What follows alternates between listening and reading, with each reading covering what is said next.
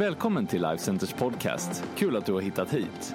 Du ska nu få lyssna på en predikan från en av våra gudstjänster. Du är alltid välkommen att besöka Life Center. All information du behöver hittar du på lifecenter.se. Nu ska jag tala i 30 minuter.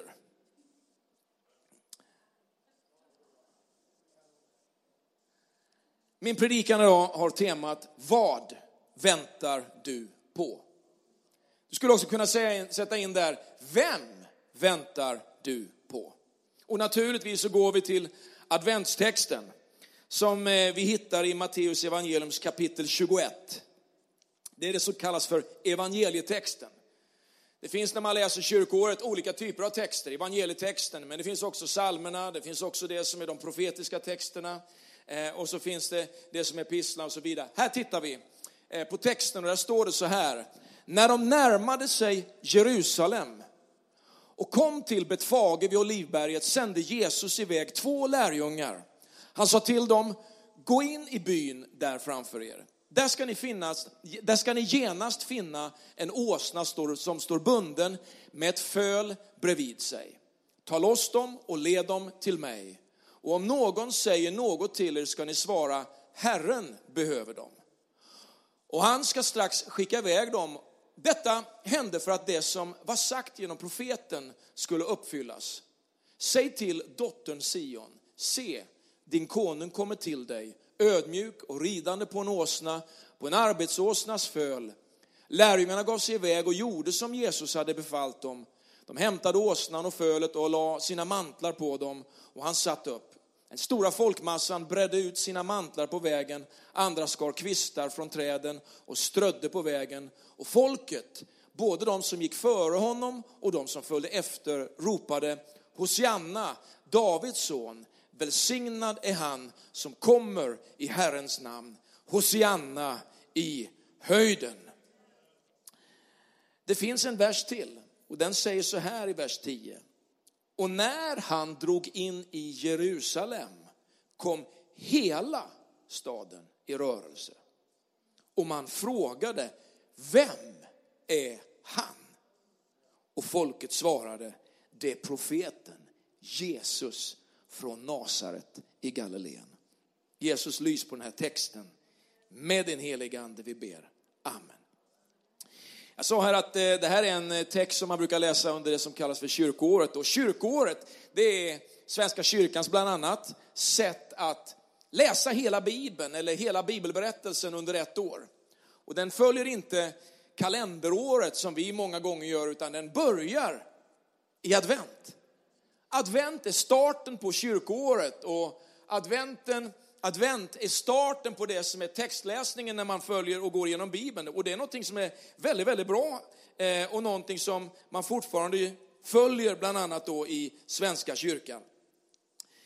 För att ge liksom en sneak peek då på vad egentligen den här texten handlar om när man skulle läsa då kyrkårets texter så finns en rubrik då på första adventstexten och det är ett nådens år ett nådens år.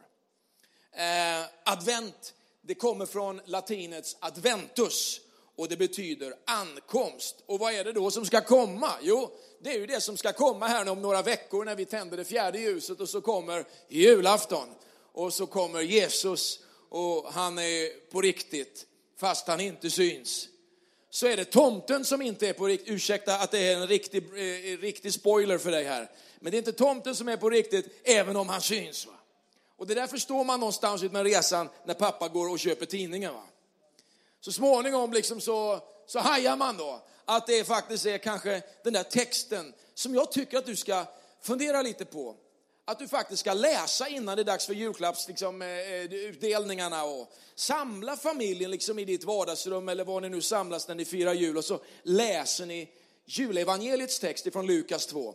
Läs den innan julen och så firar ni in julen på rätt sätt innan det blir allt det där du vet med käket och julklapparna och alla de här grejerna. Så att man får ett rätt fokus på det som är med julen. Det är alltså Jesus som advent talar om. Han som ska komma, han som ska predika liksom ett nytt sätt att se på livet, nådens år. Det finns ju en kontext här, ett sammanhang som advent firas i. Adventstexten, den, den utspelar ju sig inte egentligen vid jul. Va? Utan den utspelar ju sig vid påsk. Jesus han är ju på väg upp till Jerusalem. Och det är ju en build-up av spänning runt omkring Jesus. Det är en build-up av spänning i Jerusalem. Och det är en build-up som snart ska nå sitt klimax när Jesus då i eh, Jerusalem då ska vara med och se hur det som handlar om, om, eh, om eh, eh hans, ska vi säga, genomförande av Guds plan att frälsa mänskligheten. Till råga på allt här så är ju det är inte bara så att Jesus är där, utan det här är en naturlig högtidstid. Det är festtid. Ibland kan jag känna liksom när vi firar advent, liksom, då går vi ju ner, va? då tänder vi ljusen och så är det liksom Det är advent, det är advent. Det susar genom livet. Ah, det, de här sångerna, alltså, det, det var de här jag talade om alltså. Jag tycker, du märker att jag kan dem. Och det är någonting stämningsfullt. Det är stämning. Men vet, i Jerusalem var det inte stämningsfullt på det sättet. Det var hula baloo. Advent i Jerusalem, det var hula baloo. Det var liksom partaj. Alla var på väg. Och the talk of the town, Jesus Christ himself, är på väg upp till Jerusalem. Och det är nu det händer. Och alla som är något, de är där för nu händer det. Det är hula baloo. Och jag ser en del av er här som har partajat rätt mycket i era dagar. Ni bara känner direkt så här, man skulle varit där. Ja, ja visst, jag vet några stycken. Det brukar vara en ganska bra värdemätare på att liksom det händer någonting i livet. Alltså, vem älskar inte en fest? Ja, det finns dagar man kanske känner som att man inte drar hem alla och festar liksom hemma och, och så här, till exempel en nyförlöst hustru. Det är inga bra tips. Syns Micke? Ge det någon vecka. Ge det någon vecka. Har ni sett den här reklamen när den här mannen kommer fram till barnvagnen? Hallå, hallå! Och så ser man de här föräldrarna som inte har sovit några nätter och så blir det tårta i ansiktet där direkt. Va? Det är vissa saker man inte gör, men här händer det. Allt är på G.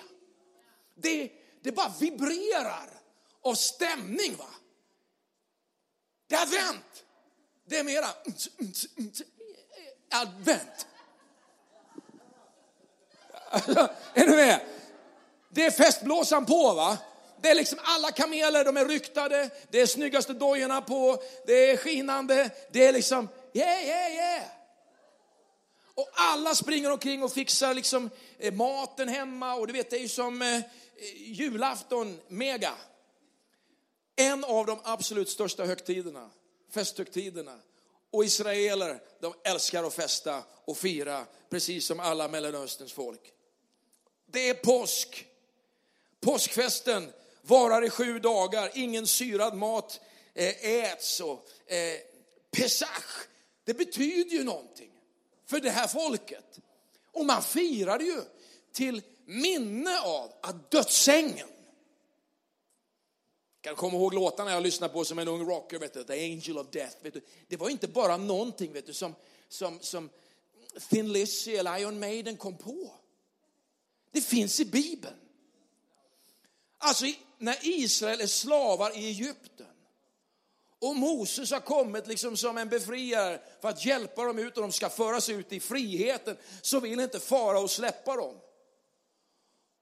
Så att liksom i påtryckningsoperationen så beskyddar Gud sitt folk genom att han stryker blod på, på dörrposterna. Och när dödsängeln går förbi så skonas alla barnen, de förstfödda i de husen som har blodet bestruket på dörrarna medan Egyptens folk, faraos son, dör. Man firar att det här är liksom när Gud befriade, men också där Gud genom det som var blodets kraft och blodets makt befriar. Och du kan ju bara liksom känna hur huvudet går i spinn. Va? Över det som skulle ske under påsken när Jesus korsfästs och hans blod rinner och eh, utgjuts för våra synders skull. Hur liksom jämförelsen med det som hade varit och det som skulle komma plötsligt bara går upp för oss. Blodet från det slaktade lammet, den judiska påsken som firas till minne av uttåget ur Egypten. Och som en förberedelse städas allt. Va? Hemmen städas, allt städas ut. Allt som har gammal gäst och gammalt bröd och alla smulor, allt ska bort. Va? Det ska vara rent och snyggt. Det är påsk, vi är redo att dra nu. Du har varit i fjällstugan, du har stökat ner. Men du ska lämna över det till nästa gäst. Det ska vara snyggt. Va? Annars kommer fakturan 500 kronor, 1500 kronor extra för städning. Vet du. Påsken, det skulle vara rent och snyggt. Varför? Så att man kunde dra vidare. Det är fest och snacket går. Det är firande av frihet och alla jämför romarna som ockuperar och sätter oss i slaveri med Egypten. Vad är analogin, vad är jämförelsen med Egypternas slaveri och det förtryck som vi lider i nu?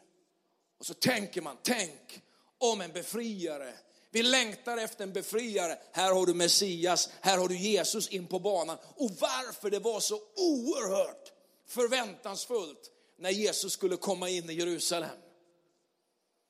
Alla folk har sökt ledare i tider med starkt behov av förändring. Och så var det också för folket. Men det som är intressant med texten det är också hur förvirrade vi många gånger kan vara när vi bedömer sammanhang, tid och rum. Vem väntar vi på egentligen? vad är det vi egentligen väntar på? Vad väntar vi på? Vad är det vi väntar på? Vem, och vad innehåller den vi väntar på? Vad finns det för resurser? Vad finns det för kraft? Vad finns det för förmåga i det som vi väntar på att skapa förändring? Längtar vi efter julklappar? Eller längtar vi efter atmosfären när vi kommer samman? när vi för en liten stund släpper allt tryck, allt larm, all vardag och så går vi in i bubblan lite, åtminstone under 24 timmar eller vad det nu blir. Längtar vi efter julmaten och stöket i köket och mammas bak och allt det där? Eller är det egentligen minnet av, nostalgin av en enklare tid? När det inte var så svårt, när en eh, modelljärnväg från Märklin liksom var den största drömmen. När ett par nya skidor var liksom grejen. Eller? Det var allt. Va? Tänk, jag fick det här. Jag fick fyra. Och vad fick du? Jag fick sex. och så jämförde man. Och jag växte upp i en jul, det var så sju barn.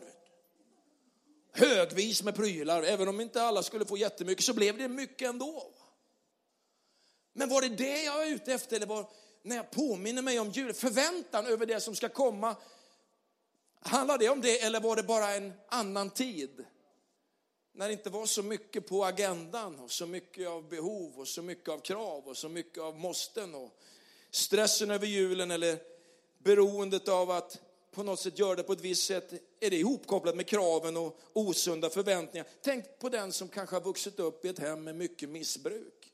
Då kan ju julen vara någonting annat än det förväntan liksom över det där enkla. Va?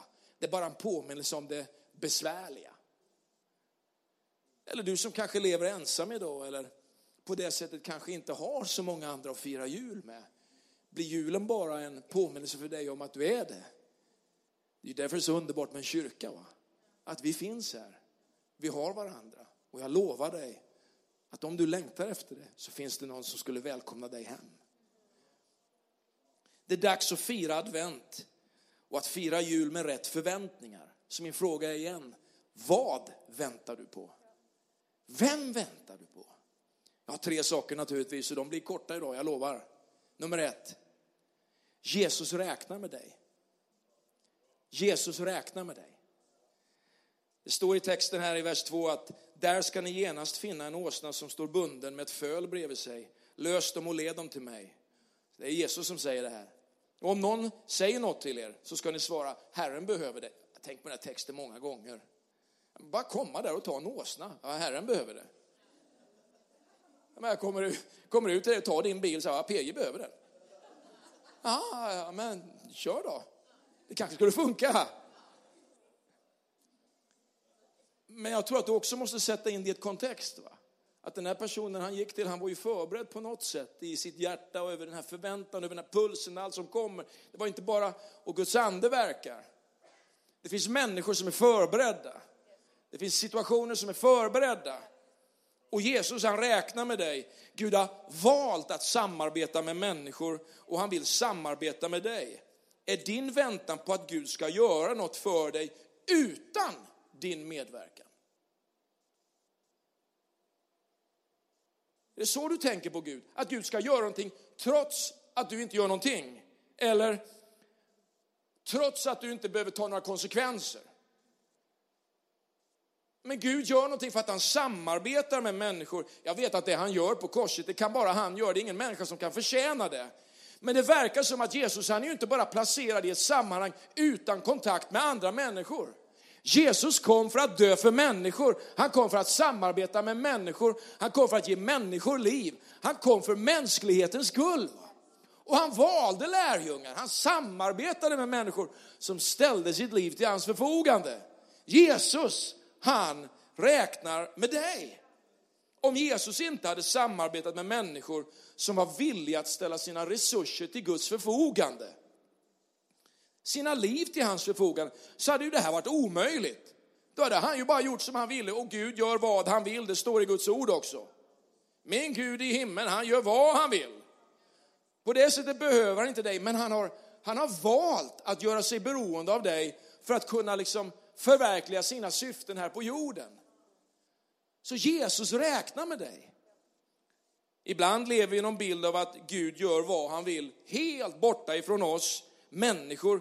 Men Jesus kom för att han älskade människor. Och han vill ha kontakt med människor.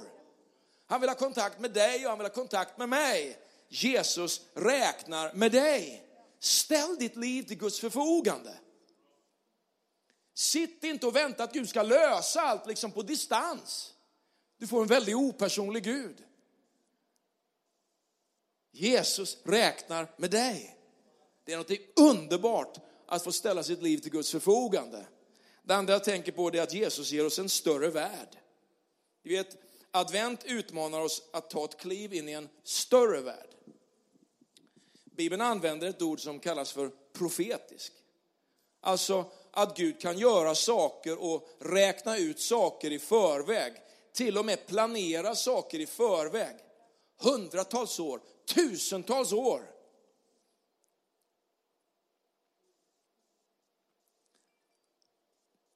Större perspektiv. Du vet, Västerås och du, Life Center och du, det är ju inte bara liksom en prick någonstans i universum långt borta från det som är Guds tankar. Det är mitt i det som är Guds tankar. Det är mitt i det som är Guds vilja. Du är inte liksom frikopplad ifrån liksom det Gud gör i universum. Du är här därför att Gud gör någonting i universum. Du är här nu. Att du inte föddes för 300 år sedan utan att du är född nu. Att du är en del av det här nu är en del av Guds plan. Vet, Bibeln, det är ju inte en massa slumpmässigt utvalda texter. Eh, hur man nu kan vara slumpmässig när man är utvald. kan man ju fundera på. Om man nu väljer ut texter så är ju inte de slumpmässigt utvalda. Då är de utvalda. Men Bibeln är en profetisk bok, skriven under någonstans liksom, ja, 1300 år. Det är liksom intervallet mellan första författaren och sista författaren. En mängd olika författare, 66 böcker. Som omöjligt skulle kunna känna till allt som skulle hända i människors liv 500 år senare eller 1000 år senare. Hur ska man kunna veta vad som hände 500 år senare? Och ändå har du en profet som beskriver någonting 500 år tidigare. Det är en omöjlighet, rent sannolikhetsmässigt. Om du lägger ihop alla de här olika händelserna, att Jesus skulle födas, tid och plats och rum och alla de här olika ska säga, faktorerna. Va? Det är omöjligt att det skulle vara en slump. Vet, Bibeln, 1500 sidor. 35 690 versar. 1346 kapitel. Du kan läsa Bibeln från perm till perm om du bara läser 50 timmar. För dig själv. Utan allt för mycket kaffepauser och störningar och tv och allt det här emellan. Så bara 50 timmar kan du läsa från början till slut. Bibeln är spännande. 3000 språk. Och när Jesus kliver in på banan här så är det ingen slump. Det är Jesus som kallar dig att följa honom och samarbeta med honom. Det är ingen slump. Du är en del av en gudomlig plan. Du, ditt liv är en del av en gudomlig plan. Vi sitter här idag som en del av en gudomlig plan. Vi är födda nu, vi lever nu som en del av Guds masterplan att förvandla den här världen. Så när Sakarja här, som vi har citerat i texten, när han skriver om Jesus 500 år innan Jesus rider in i Jerusalem, på det sätt han nu skulle rida in i Jerusalem, och det sker. Han kommer ju inte som en tidstypisk kung på en eh, vit springare. Va? Det kommer Jesus göra sen, det kan du läsa om i Uppenbarelseboken. Men här kommer han på en åsna. Han kommer inte med makt och myndighet utifrån att han ville slå ner, att han ville utöva liksom en auktoritet på det sätt de var vana vid. Och därför kom han inte för att befria folket på det sätt de var vana att en befriare befriade folket. Han kom för att befria dem på djupet av vad de var som människor. Kungars kung rider på en åsna upp till Jerusalem för att offras för dina och mina synder på ett kors rest av romerska hedningar, påhejad av en religiös elit. Och så småningom så vänder ju partiet till en domstol va? som en del av Guds plan. Och för den som läst de här texterna, och det hade ju väldigt mycket av folket gjort. Va? Det var ju det här man citerade om Messias. Va? När folk började fatta. Va? Det skulle ta ett tag. Men de började koppla ihop texterna med det som hände framför deras ögon och framförallt det de kom ihåg hade hänt framför deras ögon. Du vet att folket skulle ju ropa så småningom korsfäst, korsfäst. Så inser vi att Jesus har kontroll, att Gud har kontroll, att Jesus inte är vem som helst, han är fridskungen som kommer för att ge oss liv. Adventstexten kopplar ju inte bara ihop Sakarja och Jesus och lärjungarna och de romerska soldaterna och folket, Hosianna och Hosianna och Pontius Pilatus och eh, Herodes och allt det här. Va? Kopplar ju inte bara ihop det, det kopplar ihop allt det här med dig. Det kopplar ihop allt det här med dig och med mig. Det är ju inte bara en bibelberättelse från liksom söndagsskolan det är en bibelberättelse som funkar här och nu. Som pågår här och nu. Du vet, jag lever ju i apostlagärningarnas tid. Gå dit, ja gå dit. Starta där, ja vi startar här. Gå dit, ja vi går dit. Hitta några ledare, ja vi hittar några ledare här. Predika evangelium, ja vi predikar evangelium. Bygg en kyrka, ja vi bygger en kyrka där. Apostlagärningarnas tid. Ja, det, det, det, är härligt och underbart. Tack Jesus, det är liksom seger och det är genombrott. Ja, men du hade glömt det i apostlärningarnas tid. Ja, vadå? Ja, vi slänger in lite lidande också här. En och annan fängelsehåla. En och annan prövning. Ett och annat mörker. Men vi fortsätter. Men vi predikar vidare. Det är fortfarande evangelium det handlar om. Det fortsätter än idag. Advent är här idag. Advent är fortfarande idag. Det är helt underbart, vet du. När man läser texten, och det är inte bara en story då. Det är en story som är förutsättningen för ett nu. Det tredje och min avslutning är den här. Jesus vill bli personlig. Man ställer frågan, vem är han? Vem är det? Ja, det är Jesus. Det är profeten Jesus ifrån staden Nasaret, den här lilla bondhålan i utkanten i Galileen.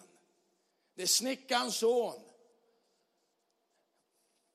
Folket har ju ropat Hosianna och vet, Hosanna, det betyder ju någonting. Det är ju inte heller liksom någonting som bara, åh, det var en låt som Brooke Fraser skrev.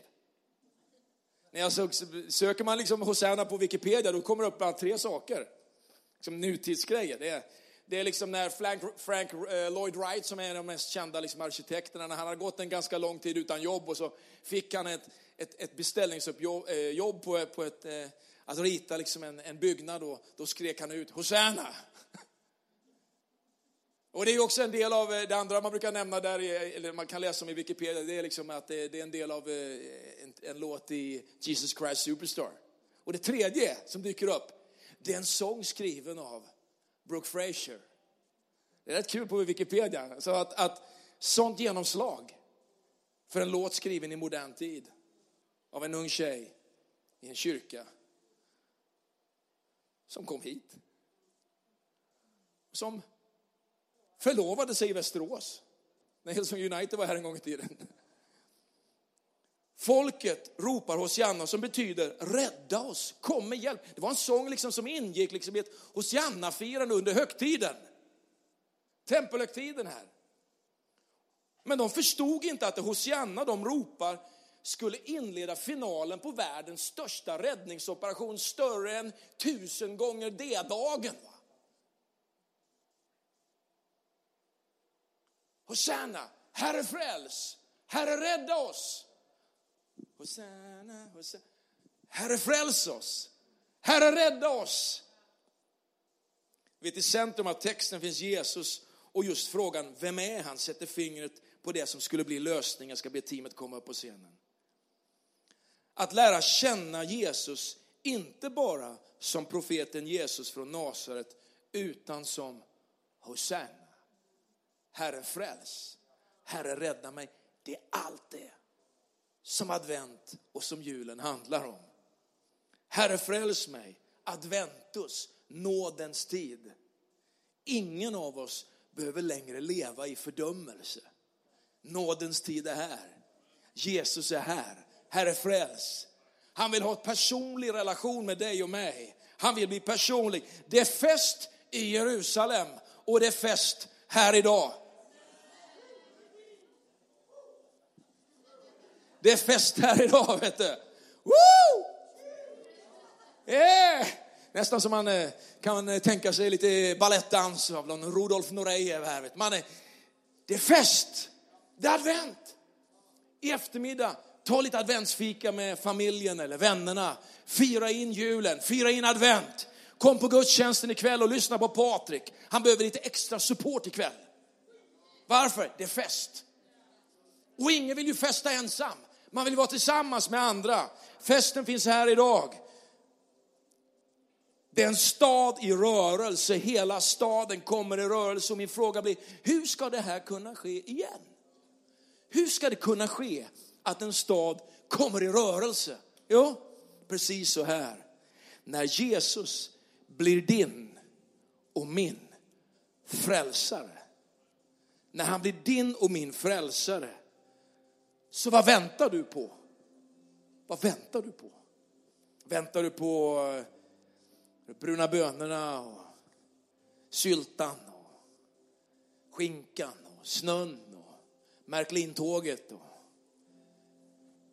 det nya spelet eller kläderna eller gemenskapen runt bordet. Vänta på allt det där, det är underbart. Men centrum är Jesus, han räknar med dig. Jesus, han vill ge dig en större värld. Och Jesus, han vill bli personlig. Amen. Ska vi ställa oss upp allesammans? Herre, jag tackar dig, Herre, för advent. Jag tackar dig, Jesus, för att du är här idag. Jag tackar dig, Jesus, för att du inte möter oss på distans, utan du kommer nära. Herre, du kommer personligt. Du kommer inridande i våra liv, Herre, på ett sätt som vi kanske inte alltid räknat med. Vi har förväntat oss att det skulle vara en annan typ av buller och brak, Herre, men du kommer ödmjukt till oss. Och så ser du på oss och så säger du till oss, Herre, att eh, inte heller jag dömer dig. Kom in i glädjen. Låt mig komma hem till dig. Kom ner från trädet, Sackeus. Öppna dörren. Du säger till oss att eh, Stressa inte omkring så mycket. Välj, välj den goda delen. Lyssna till budskapet då. Kom nära mig. Jesus, jag tackar dig för att idag, Herre, så kallar du oss också, Herre. Trots våra brister och våra misstag, Herre, precis som du gjorde med lärjungarna, Herre, när de alla svek dig, Herre, så kallade du dem ändå, Herre. Du använde dem ändå, Gud. Jesus, jag tackar dig, Herre, för att advent för oss, Herre, det är att du kommer. Och Herre, du har kommit, du är här. Och vi välkomnar dig in i våra liv. Och vi välkomnar att den kraft som du kommer med, inte bara var liksom en story för länge sedan, utan det är någonting som lever idag, Herre. Jag tackar dig Jesus för att nådens tid är här. Vi väntar på dig, Herre. Vi väntar på dig, Jesus, och vi öppnar våra hjärtan för att du ska bruka våra liv, Herre, och använda våra liv. Jag ber, Herre, för våran stora fest här nästa söndag, Herre. Här är vår stora fest här, att så många människor som möjligt bara kommer innanför de här dörrarna och får höra budskapet om en Jesus som älskar, en Jesus som inbjuder, en Jesus som ger liv, Herre. Jag tackar dig Gud Herre för att du också vill ge människor som är här idag ett möte med dig på ett underbart sätt Jesus. Jag tackar dig för att det är fest i Guds hus. Det är fest i våra liv Herre. Det är advent. Jesus, vi välkomnar dig. Ska vi bara göra så här medan vi har våra huvuden böjda och våra ögon slutna en kort stund tillsammans här. Låt mig bara få be för dig som längtar efter ett vidrörande av Jesus in i ditt liv. Kanske är det glädjen du förlorat, att det har blivit mycket eh, ritual över jul och adventstid och du har tappat liksom egentligen, eller kanske aldrig riktigt förstått att det handlar verkligen om att Jesus vill komma nära dig. Låt mig bara få be för dig. Kanske går du igenom en situation i ditt liv där du verkligen skulle behöva att Jesus klev in på banan och det blev lite rörelse i ditt liv jag får få be för dig. Kanske längtar du efter att vara brukad av Gud och du skulle behöva en Jesus som kommer in i ditt liv och säger, får jag låna eh, mopeden, bilen, åsnan? Och, och du säger, ja visst, använd mig, bruka mig. Jag ställer mitt liv i ditt förfogande. Låt mig få be för dig. Och framförallt låt mig få be för dig som har behov av en frälsare. Som älskar dig. Som inte talar dom över ditt liv utan talar nåd över ditt liv. Ska vi göra så här att vi bara ge människor en chans och ett tillfälle här just nu i den här inbjudan att bara ta emot Jesus i sina liv. Ska du bara lyfta dina händer, du som har hört den här inbjudan och säga kom och möt mig Jesus. Jesus, fyll mig. Jesus, kom nära mig.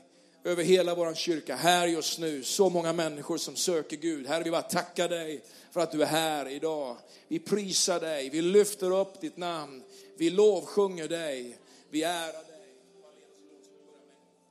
Jesus, jag tackar dig Ska vi göra så att vi bara lyfter våra händer och så tillber vi Gud tillsammans med vårt lovsångsteam. Far, jag ber för varje person som har sökt dig just nu. Jag tackar dig Herre för att du är här, att du välsignar. Och om du bara i ditt hjärta söker Gud, säger Jesus förlåt mig, så förlåter han dig. Jesus öppnar din dörr, för, han har öppnat den för länge sedan. Jesus välkomnar dig, han älskar dig. Han har en underbar plan med ditt liv. Börja tillbe honom, börja prisa honom. Han är hos honom.